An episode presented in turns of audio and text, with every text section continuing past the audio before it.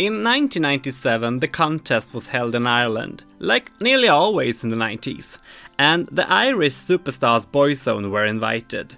Five countries tested televoting for the first time. Russia sent a prima donna with a limousine complex. Two countries supplied us with their own versions of the Spice Girls and the Backstreet Boys, respectively. Iceland gave us a free preview of a pay per view latex show the Swedish spokesperson gave 5 points to a country called Croatia, which I still haven't found on a map. And the winner won a landslide with 60 points up on the runner up, Ireland. Yes, always Ireland. It was the 90s after all.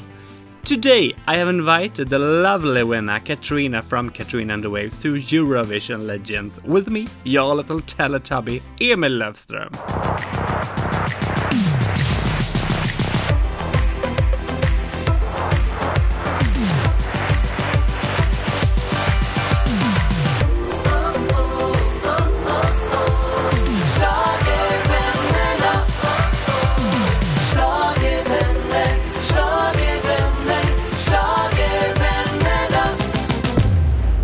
Welcome to Eurovision Legends, Katrina from Katrina and the Waves. Well, hello, my little Teletubby. Which one are you? Uh, I will go for the for the purple one, I guess. Okay. Does the purple one hold the handbag? It might do. Yes, it's been a long time. I think it's Tinky, Winky, Flopsy, and Mopsy. exactly, or, exactly. Yeah, I, I, might have them confused with um, Rudolph the Red-Nosed Reindeer. But yeah. anyway, well, thank you very much for having me. It's uh, a real pleasure to speak to you today. How are you?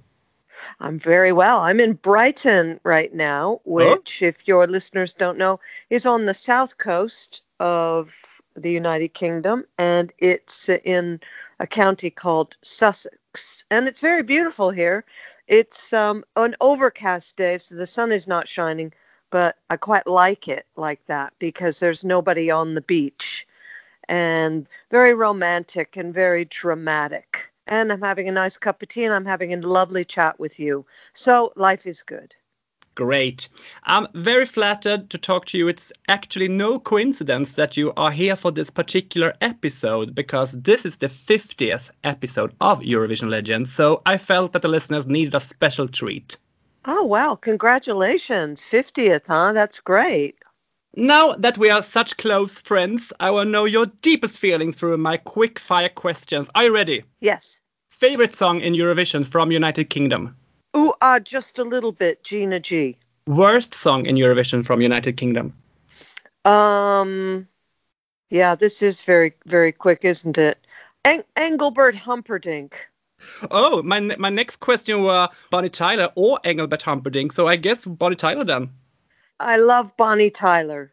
Me too. When will the United Kingdom win next time in Eurovision? In 2039. Euro, uh, the UK will win the Eurovision Song Contest. Favorite country in Eurovision except your own? Israel. Favorite winner from the contest besides Katrina and the Waves? Eres Tú, Mocedades. Wow, not a single right answer. I was going to say, I'm terrible at this. no, Israel is actually my favorite country too in Eurovision. Cool. Well, they always come out with something fresh and original, always with pop and always with a um, a statement or something more behind it. I just think they're incredibly uh, colorful and vivacious, and I I always look to see what Israel's going to come up with. It's always something fun and a little a little out there. Yeah, I totally agree. In 1997, you took part in the national pre-selection hosted in the BBC TV studios in London tell me, how come you decided to take part? We were asked by Jonathan King, who was always very interested and involved in the Eurovision Song Contest. And he knew us and he knew the band, Katrina and the Waves. And he just came to us and he said, Do you guys have a song for Eurovision? And we said, Yes.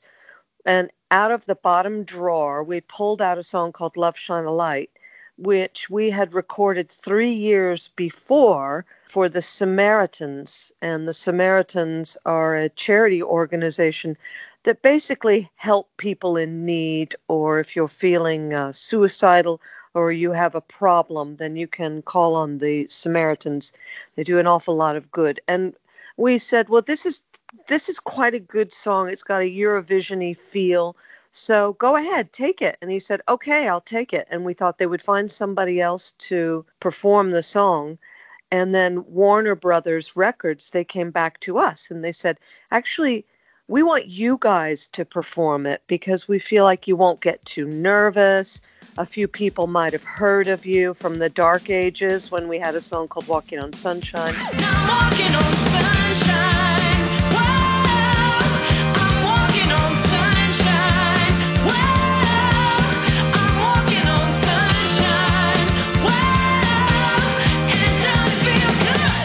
And I had never seen the show before.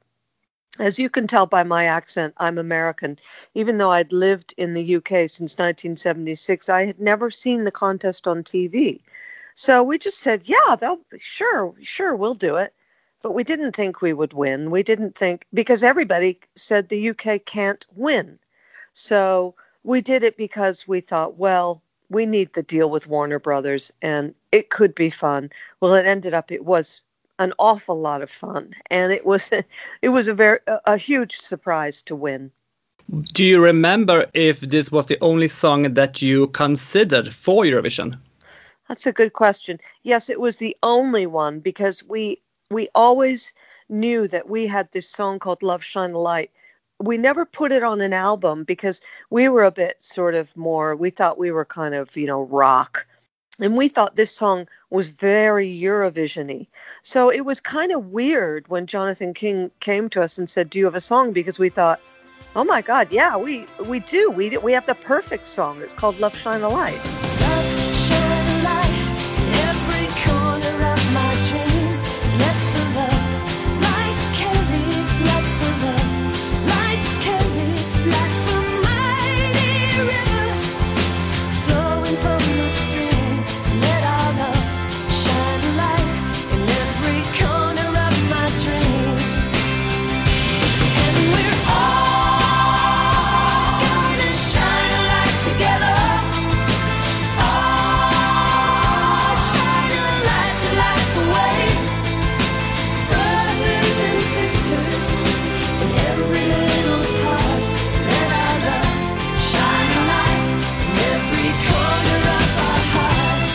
that was really the only one that we offered. As we all know, you won the national final in the United Kingdom, but do you remember who came second? Um, that was Yodel in the Canyon of Love. Yeah. And um, now, what was her name? She was a great, great singer. Um, Carrie. Carrie, yes, of course.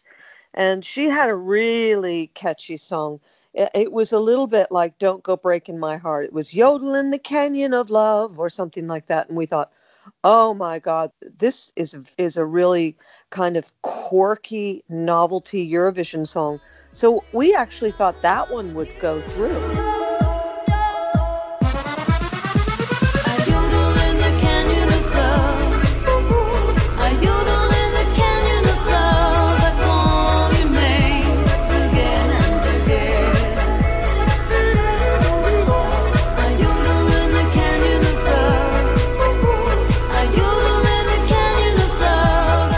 nothing screams pop music in 97 like yodeling. Well, especially in the canyon of love, my dear. Yes, whatever that whatever that may mean.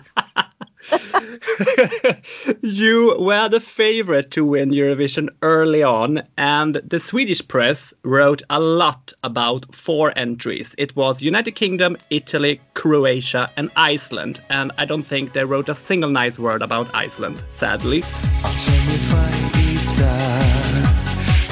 farið burt á morgun Svo ég stýmir hinsta dag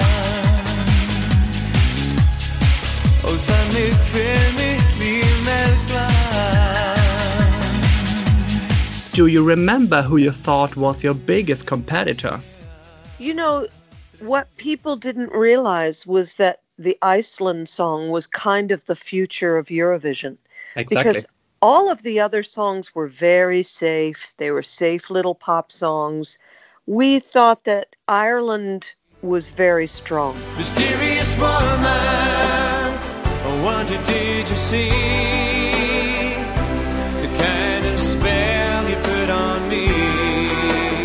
We thought that Ireland would definitely be our competition because the Irish are just so damn good at winning the competition.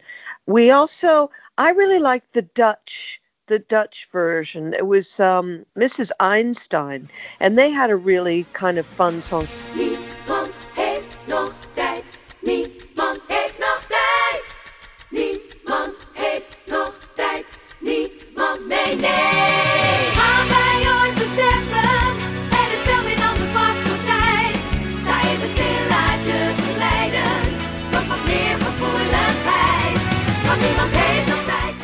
Was more that we really liked the girls, and they always had vodka.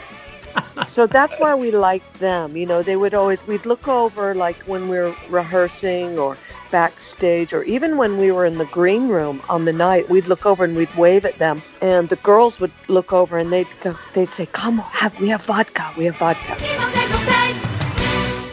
So we would we would go over and have some vodka with them. It was just such a nice atmosphere backstage. But back to Iceland, you know, people were kind of laughing, but that was really the future. That was the future of Eurovision right there. People thought, oh my God, this is so scandalous. And oh my God, look at him. He's rolling around. And what is he wearing? He's wearing vinyl. Oh my God.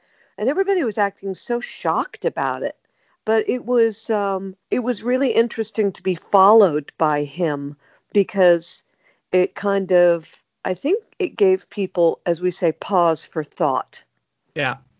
The Swedish commentator claimed that the Swedish entry was your personal favorite, which would make you quite unique, if that's true.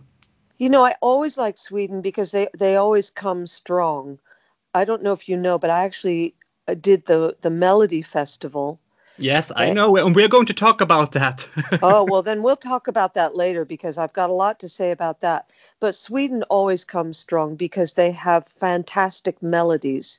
And you had the three boys that year. What, yeah. what were they called? Blond. Just blonde, weren't they? Yeah. yeah. And the, and they were strong and we knew that Sweden always comes strong and that people like to vote for Sweden. So we were a bit worried about those guys as well. They were very cute and they had a good song.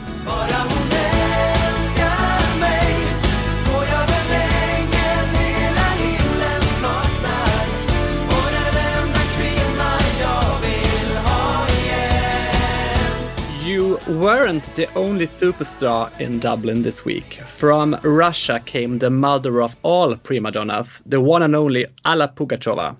Alla Pugacheva was it was like having your royal majesty backstage. She was very much like Queen Elizabeth backstage because she had tremendous charisma and she would wave to people like the queen would. She sat she didn't move very much, and when she did her song, she commanded respect. And when I was when I first met her, I almost curtsied. This is how much she was like royalty and because she was she was very famous and everybody kept coming up to me and they kept saying uh, Alla Pugacheva you know that she's very famous she's very famous in Russia so by the time I did meet her I was almost overwhelmed and I was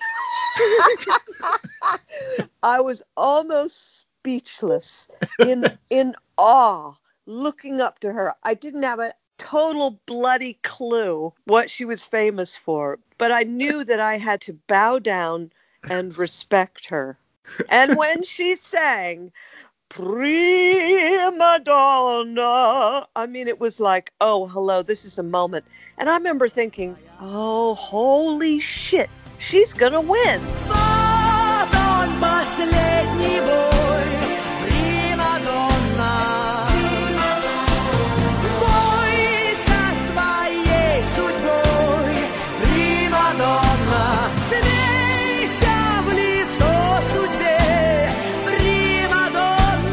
But I think um, people wanted something different that year. Thank yeah. God. Thank God. So I'll uh, get on your throne and go back to Russia, honey. in a previous episode, Paul Oscar from Iceland was guest in uh, Eurovision Legends, and he told us that you was on very many trips in Dublin, and Alla Pugacheva was the only one that d- you couldn't get up on a fucking bus. No, no, no. She didn't do buses, honey. no, she ain't gonna get on a bus. I don't think she came out of her suite you know and and when she came through you know i think she took all of her meals in her room. She stayed in her room. She really kind of wasn't part of the gang. This is what i mean. You know i think when we were in the green room there was a velvet rope around her section. Like she was in a vip section and it was like don't cross the line honey. Do you remember um, anything special from dublin that you can share with us well, you know, the atmosphere was incredibly cordial and fun. There was an awful lot of drinking backstage. And the the parties that we had, you know, there were only 24 artists. So the whole week we were in Dublin, which is an, an incredibly wonderful party town. We just every night was a party. And it was a, a wonderful celebration. We didn't really feel as if there was a huge amount of competition. We were just all, I don't know if I can say this on your podcast, but we were shitting bricks. I mean, everybody is just really nervous. Yeah. And we just kind of looked at each other like, oh my God, this is crazy. But you know what? We're doing this and we're going to have a good time.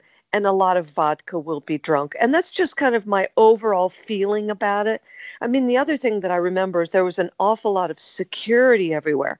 And there was always this woman kind of hanging around, standing around. She had a bit of a severe haircut and a bit of a a big kind of manly jacket on. And you know, at one point, like halfway through the week, I just turned and I said, "I'm really sorry, but um, who are you?" And she said, "Well, you know, I'm your security." And then she pulled she pulled back her jacket and she showed me she had this huge gun.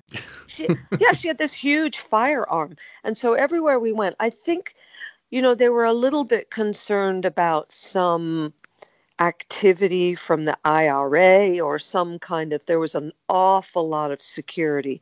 And everywhere we went like if we were in the car, there was a huge motorcade of police. I mean, I'm sure it was completely unnecessary. They needed to be around Alla Pugacheva, not me. Uh, but I mean, that was just my memory of it. And and and Dublin was also, they were such hospitable hosts.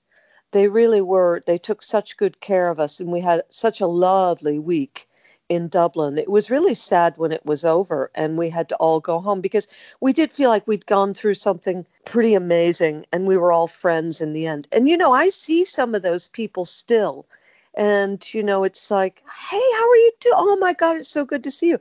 I did a TV show I think 2 years ago and Mrs. Einstein was there. Oh. And and there they were with the vodka. You know, we you know, we just partied again with the girls. So it was a very special atmosphere.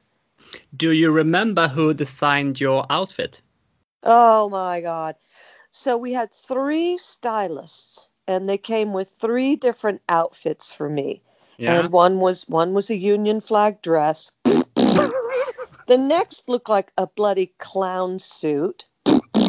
and the next one looked like I, I mean I put it on and I sat down on the couch and the drummer came and he nearly sat on my lap because my outfit looked exactly like the couch covering.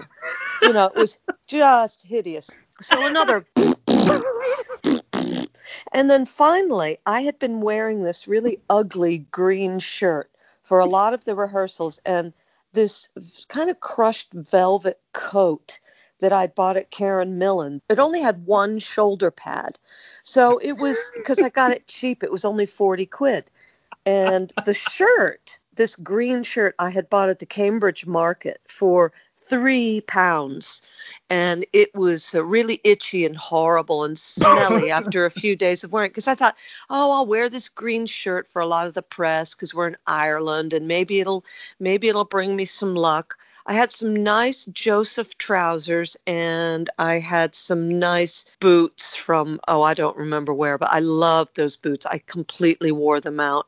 Somebody, Steve Allen from Warner Records, he came to me and he said, What's going on? And I said, I can't wear any of these outfits. They're just horrible and they're not me. And he said, What about that green shirt and that coat that you've been wearing all week? He said, Just wear that. I said, Are you kidding me? I mean, there wasn't even time to dry clean the green shirt. It stank to high heaven. It smelled like cooked onions. and when I was singing, I had to remember to keep one shoulder higher than the other because I didn't have a shoulder pad. So not only have I got to sing at the Eurovision Song Contest in front of a 24 piece orchestra, you know, a live audience singing live with live backup to a click track you know, the most nerve wracking, trouser cacking two minutes and 58 seconds of my life. And I've got to remember to keep my one of my shoulders up higher than the other. So that was the Eurovision outfit. And then after the show, somebody put a note under my hotel door and it said, Could we have the green shirt for the Belgian Eurovision Song Contest Museum in Antwerp? And I said, Yeah, sure. And I actually just kind of shoved the shirt on the other side of the, the door. And I heard this rustling around and somebody took it. Then I found out later there's no such thing as a Belgian Eurovision Song Contest museum. And then two years ago on eBay, I saw that the shirt was on eBay for something like $350 being sold out of California. So go figure. That shirt has been around the world and won the Eurovision Song Contest and probably still stinks. That's the story of the outfit. You you won with the biggest amount of points to that date and we could see you celebrating early on in the green room with lots of champagne. And i'm a big consumer of wine myself. Not a serious problem yet. But on a scale from zero to patsy stone how tipsy were you when you sang again? Um, straight into let's say janis joplin. Forget about the light stuff because bear in mind I'd already seen Mrs. Einstein, and we had some vodka, and somebody else had some Jack Daniels or something like that. And then, you know, there was a champagne company that were hosting. And so they wanted to get their champagne brand into all of the shots. And so we're pouring and pouring, pouring, pouring, celebrating, celebrating. But all the time, my backup singer, Miriam Stockley, kept saying, don't get too excited. We can't win because there's of the political voting. The UK won't win. So I thought, oh, well, sod this. Let's get drunk. And so the champagne was pouring and pouring. And then it looked like we were going to win. And then Miriam looks over to me and she says, We're going to win. We're going to win. Put the champagne down. We got to do the song again. And I said, What? she said, We've got to perform the song again. The winner performs the song again. Remember, I had never seen the show, so I didn't know that. So we then we won, and there's a little clip of me walking along with Ronan Keating. And I'm going, Go to bed, mom and daddy, because my dad had recently had a stroke. And so I was I worried and I thought, Oh my God, if we win the Eurovision Song Contest, he's bound to have another stroke. So as we're walking to the stage, I'm saying to the camera, "Go to bed, mom and daddy," who are watching the show in, in back home. And then we got out there, and the audience were clapping so loud I couldn't hear where the beat was to the song. So I start singing "Out of Time." Miriam starts hitting the tambourine really loudly and close to my ear.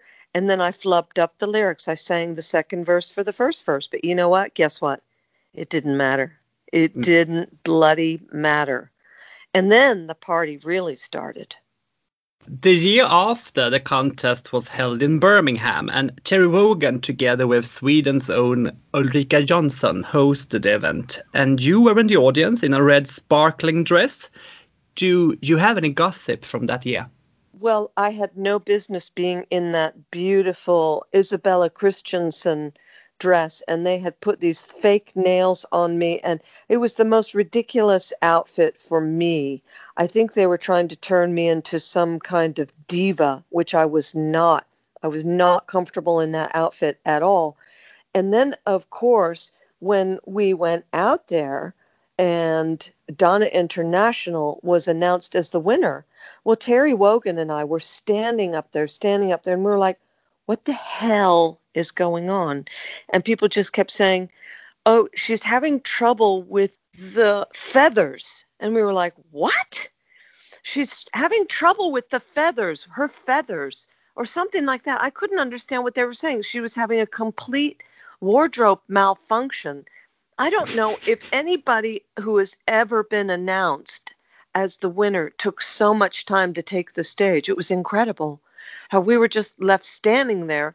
And I thought, it's so typical that here I am in this stupid, feeling like an idiot, standing up here in a bloody red ball gown, waiting for Dana International to make her entrance. And then she did and nearly took Terry Wogan's wig off with the feathers when she started waving her arms around. It was a joke. It was it was a joke, but it was uh, it was a it was a great night. I thought from that night, okay, this win is really going to change Eurovision, and it did, didn't yeah. it? Do you think yeah. it did? Yes, absolutely. Were you never asked to perform your winning song in '98? No, I wasn't. I I didn't think about that. Did they do that back then? I know they do that now. They often have the winner from the year before come and do maybe another type of version of the song but no it, i it didn't occur to me that that i would be asked i think it was enough just to kind of be up there in that gown for me that was already a big ask Eurovision was cancelled this year, as we all know, but instead the program Eurovision Shine a Light aired. Were you flattered when they named it after your song? Well, I couldn't believe it because the whole 2020 Eurovision seemed to it was a better year for Love Shine a Light than 1997 because you had the Rotterdam Philharmonic playing the song and then you had all of the contestants taking a line and until I saw it on TV I had no idea that they were going to do that. I really didn't. When they said, "Can you do the last line of the song?" I said, "Well, yeah, sure, okay. So I held the poodle and I sang the last line of the song. I mean, I didn't even particularly sing it in time because I wasn't really singing to a track. It's very lucky that that it was in the right key. but it, I was so surprised when I was watching watching and I just thought this is incredibly emotional and they did such a good job with it. And I thought actually this is really appropriate for this year because it's been such a weird year for humanity and this is kind of the right song. It's almost like Love Shine a Light had to wait all those years to to be just in the perfect setting. Because I think when we won in 97, it, I think it was sort of a low key win. And for a lot of years, I think people in the UK still thought that the last winner was Bucks Fizz with Making Your Mind Up. Because I think Love Shine a Light was quite a low key win. I think it was a great name, much better than Eurovision Ding a Dong or Eurovision Don't Play That Song Again. Yes, that's probably true. Yeah, it, it, it was sort of kind of very appropriate. Love Shine a Light. It just and and all of the lyrics were were perfect for it. Yeah, to be called Ding a Dong wouldn't have been so emotional, would it? no. Uh, in a previous episode of this podcast, I talked to the lovely Nikki French, and she told me that you and her wrote a song in 2001 or 2002 that you sent to the national final, but it wasn't chosen. Oh my God, we did write a song. Let me see, what was that called? Make uh, Us oh, One. Make Us One, yes. So Nikki and I kind of had an agreement that she would put forward a song and I would do a little bit of writing on it, and I would put forward a song, and she would do a little bit of writing on it because we thought it would be fun if there was a song written by two previous Eurovisions, and and actually the song was very both of the songs I think were very good, but it was just it wasn't what they were looking for at the time. But it was still fun.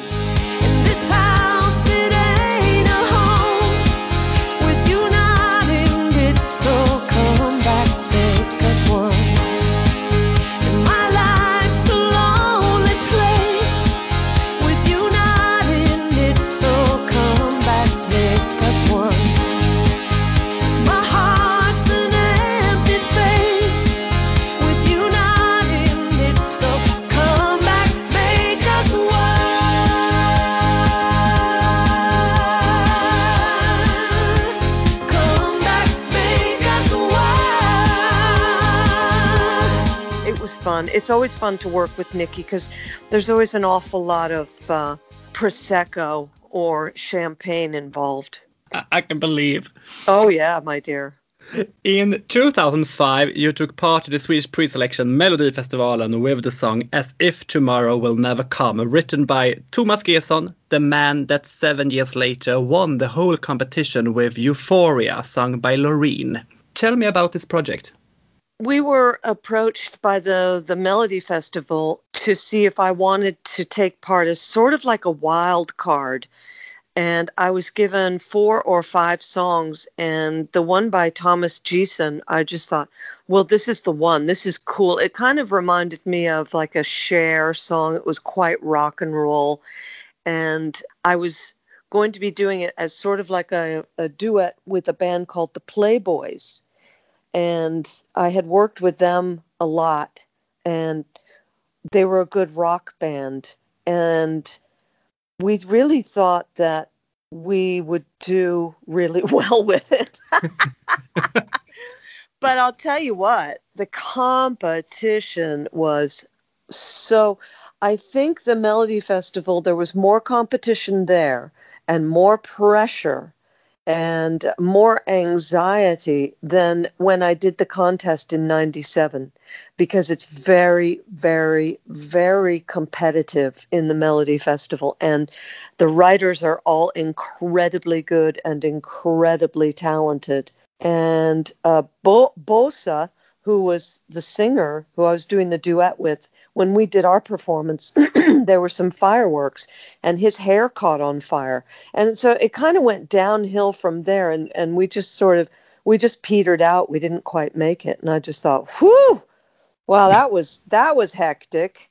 But I mean, you know, it was still, it was fun, but it was, uh, you know, you really see how very, very seriously people take the Melody Festival. The stage name was Katrina and the Nameless let me guess, someone didn't want you to use the waves. Yeah, because we were going to call it Katrina and the the new waves or something like that. I think the band said it's too much. The old band, Katrina and the Waves, they said, no, it's too much like Katrina and the Waves.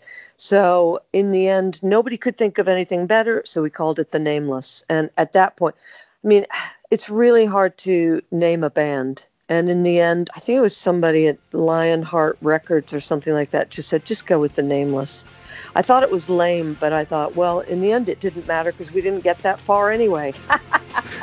so it wouldn't have mattered.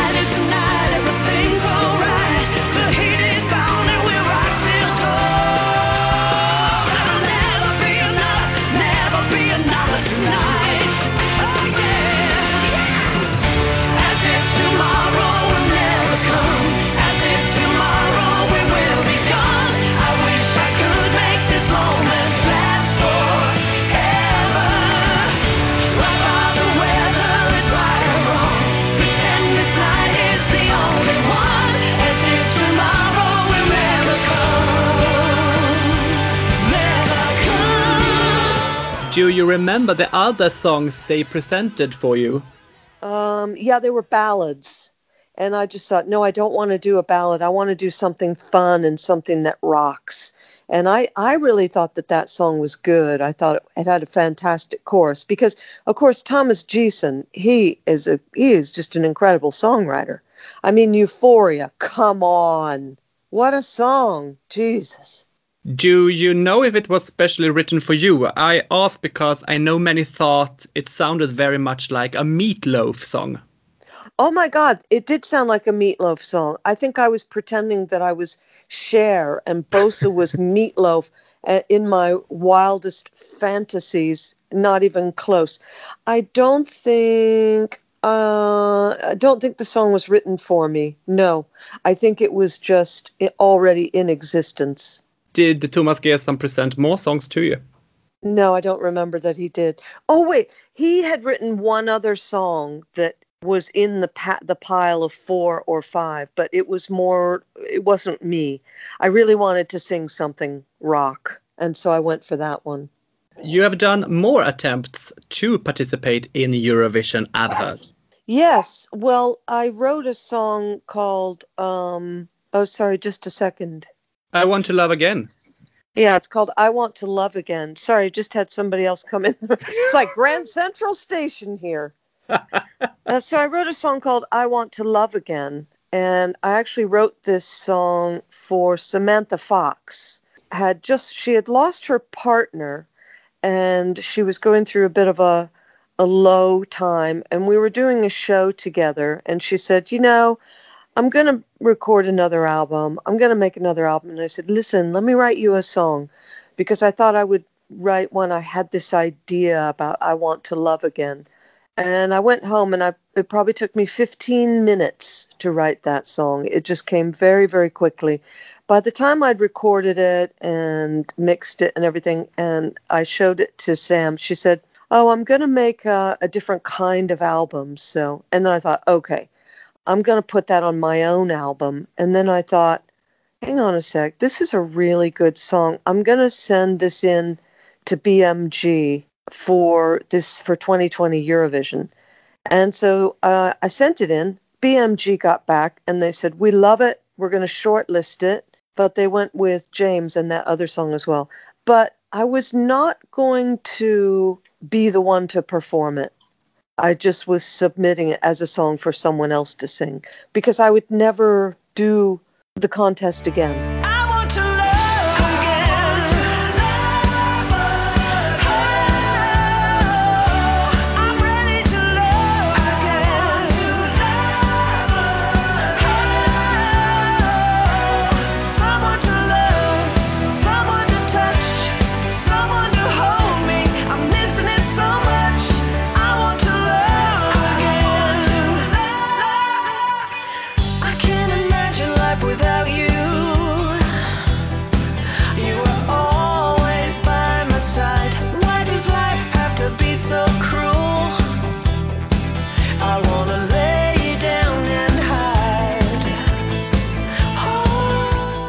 You could decide who would have sung it? Uh, that's um, you know, I was hoping that they would just find somebody really young and really talented. You know, my vision would be that um, somebody with great charisma, like, do you know uh, the singer Chiara from Malta? Yes, absolutely. Yeah, I thought somebody like her, just with a huge voice, a great, great voice, but with a lot of charisma and a memorable image which I think Chiara has just because you know she's just a she's a beautiful woman with a fantastic voice.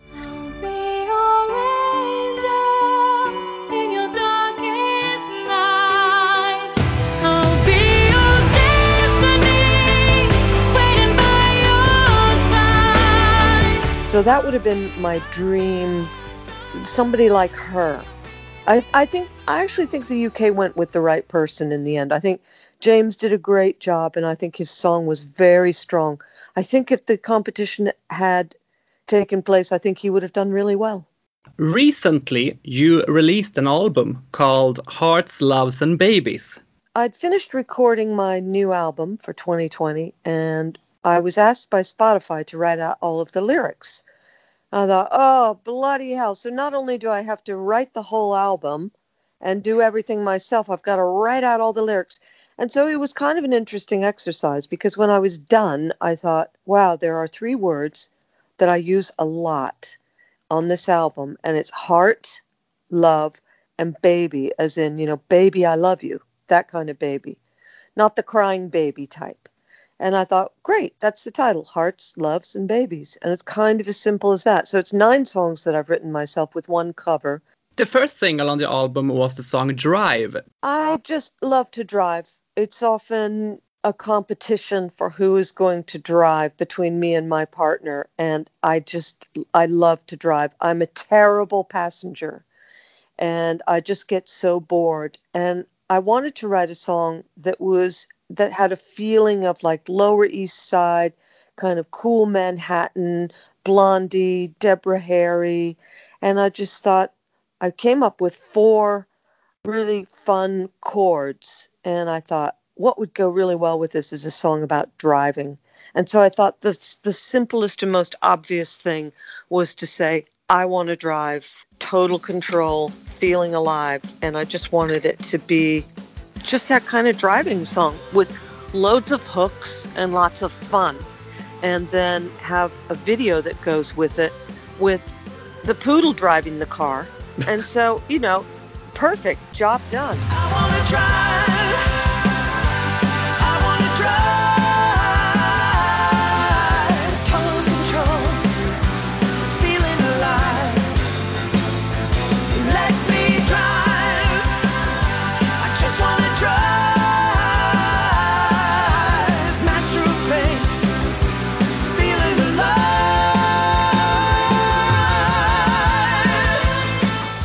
Found a favorite song on the album that I have listened to many, many times. Okay, I'm going to guess. Is it Move On? No, it's not. But I like that too. Is it Holiday? Oh, wait. Is it Crazy Mama? No, it's Holiday. Oh, I see. I nearly said Holiday, didn't yeah, I? I know. All right. Why do you like that song? Because, in my opinion, it sounds very Eurovision. I think it's a big chorus and it's mighty. You think it sounds Eurovision-y? Yeah. Yeah, I think you know. I'm just remembering that I did think that as well because it's got that whoa, which is quite catchy, isn't it? And you could, yeah. You could kind of see the whole audience singing that. Yes. Yeah. Yeah. Well, it's too late now, my friend, because I've already put it on the record. Happy birthday, world! You're looking swell.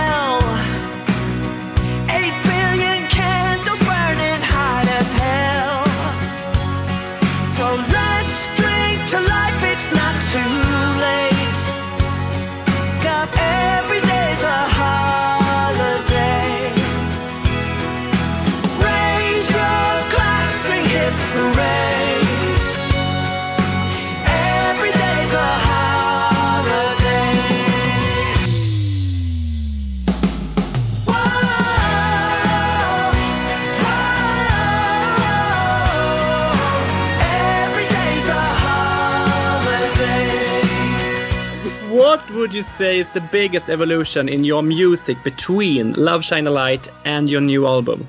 that I grew up. And when I was writing Hearts, Loves, and Babies, I just got very real with myself. And I know it sounds corny to say, but in touch with a lot of emotions. There are songs about my mother, which is Move On, and also Crazy Mama, two aspects of my mother, and very personal songs and songs that, like Holiday, for example, the one that you like is I love Kirsty MacColl, and I wanted to write a song that was sung in sort of a lower register that had a bit of a Celtic feel about it with a fun whoa whoa bit. And so I was just sort of, I was kind of going around and fulfilling all the things that I always wanted to do musically and lyrically, but didn't know how to do it. And finally, it all came to me in a flash of inspiration, which eh, you know doesn't always happen. Sometimes you just have to wait for it but I was I was lucky that the inspiration did hit me.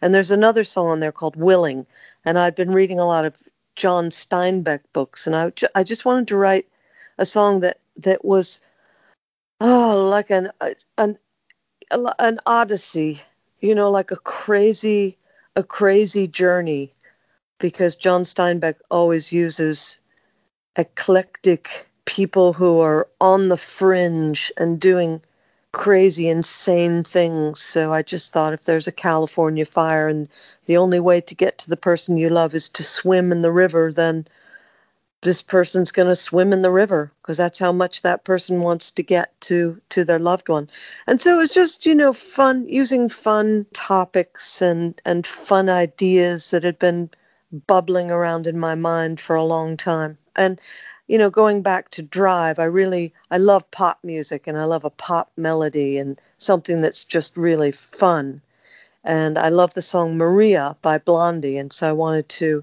write a song like that are you friends with your old bandmates from Katrina and the Waves today? Not particularly. I we're sort of on Christmas cards. I um, always send Kimberley Rew, the songwriter and guitar player, a a Christmas card and a birthday card, and every once in a while I hear from the bass player. I don't often hear from the drummer, but we kind of left it like that. I mean, that was a long time ago that I split up from them. It's been more than more than 20 years now. And in fact, I've been with my new band longer than I was ever in the waves. So when we split up, it was definitely time to move on and do different different things. We were we were definitely at the end of the chapter of Katrina and the Waves, but it ended on a high. It was great to to have a hit with Love Shine a Light and win the Eurovision Song Contest. And so it was really the perfect time to stop Katrina and the Waves. I always ask my guests who they think I shall invite to my show. So, who do you suggest for episode 51? Does it have to be a Eurovision person? Uh, with a Eurovision connection. Well, then you got to get Anna Alla Pugacheva. Yes, but can she speak English? No, but you can use an interpreter and it'd be really funny. yeah, just make sure you've got a lot of vodka on hand. You're going to need it. She might have very short answers. Did you enjoy your experience in 1997 when you performed at the Eurovision Song Contest in Dublin? Da. da. Thank you so much, Katrina, for this funny conversation. Hey, thanks for having me. It was a lot of fun. Okay, I'm going to hit the beach now. What about the same time tomorrow? We can drink wine and talk about our dogs. Sounds good. I'll meet you on the beach. You bring the bottle. Great.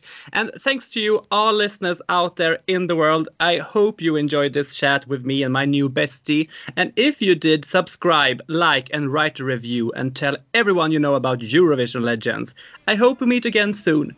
You find Eurovision Legends on Facebook and Instagram, and all information's on my website, eurovisionlegends.se.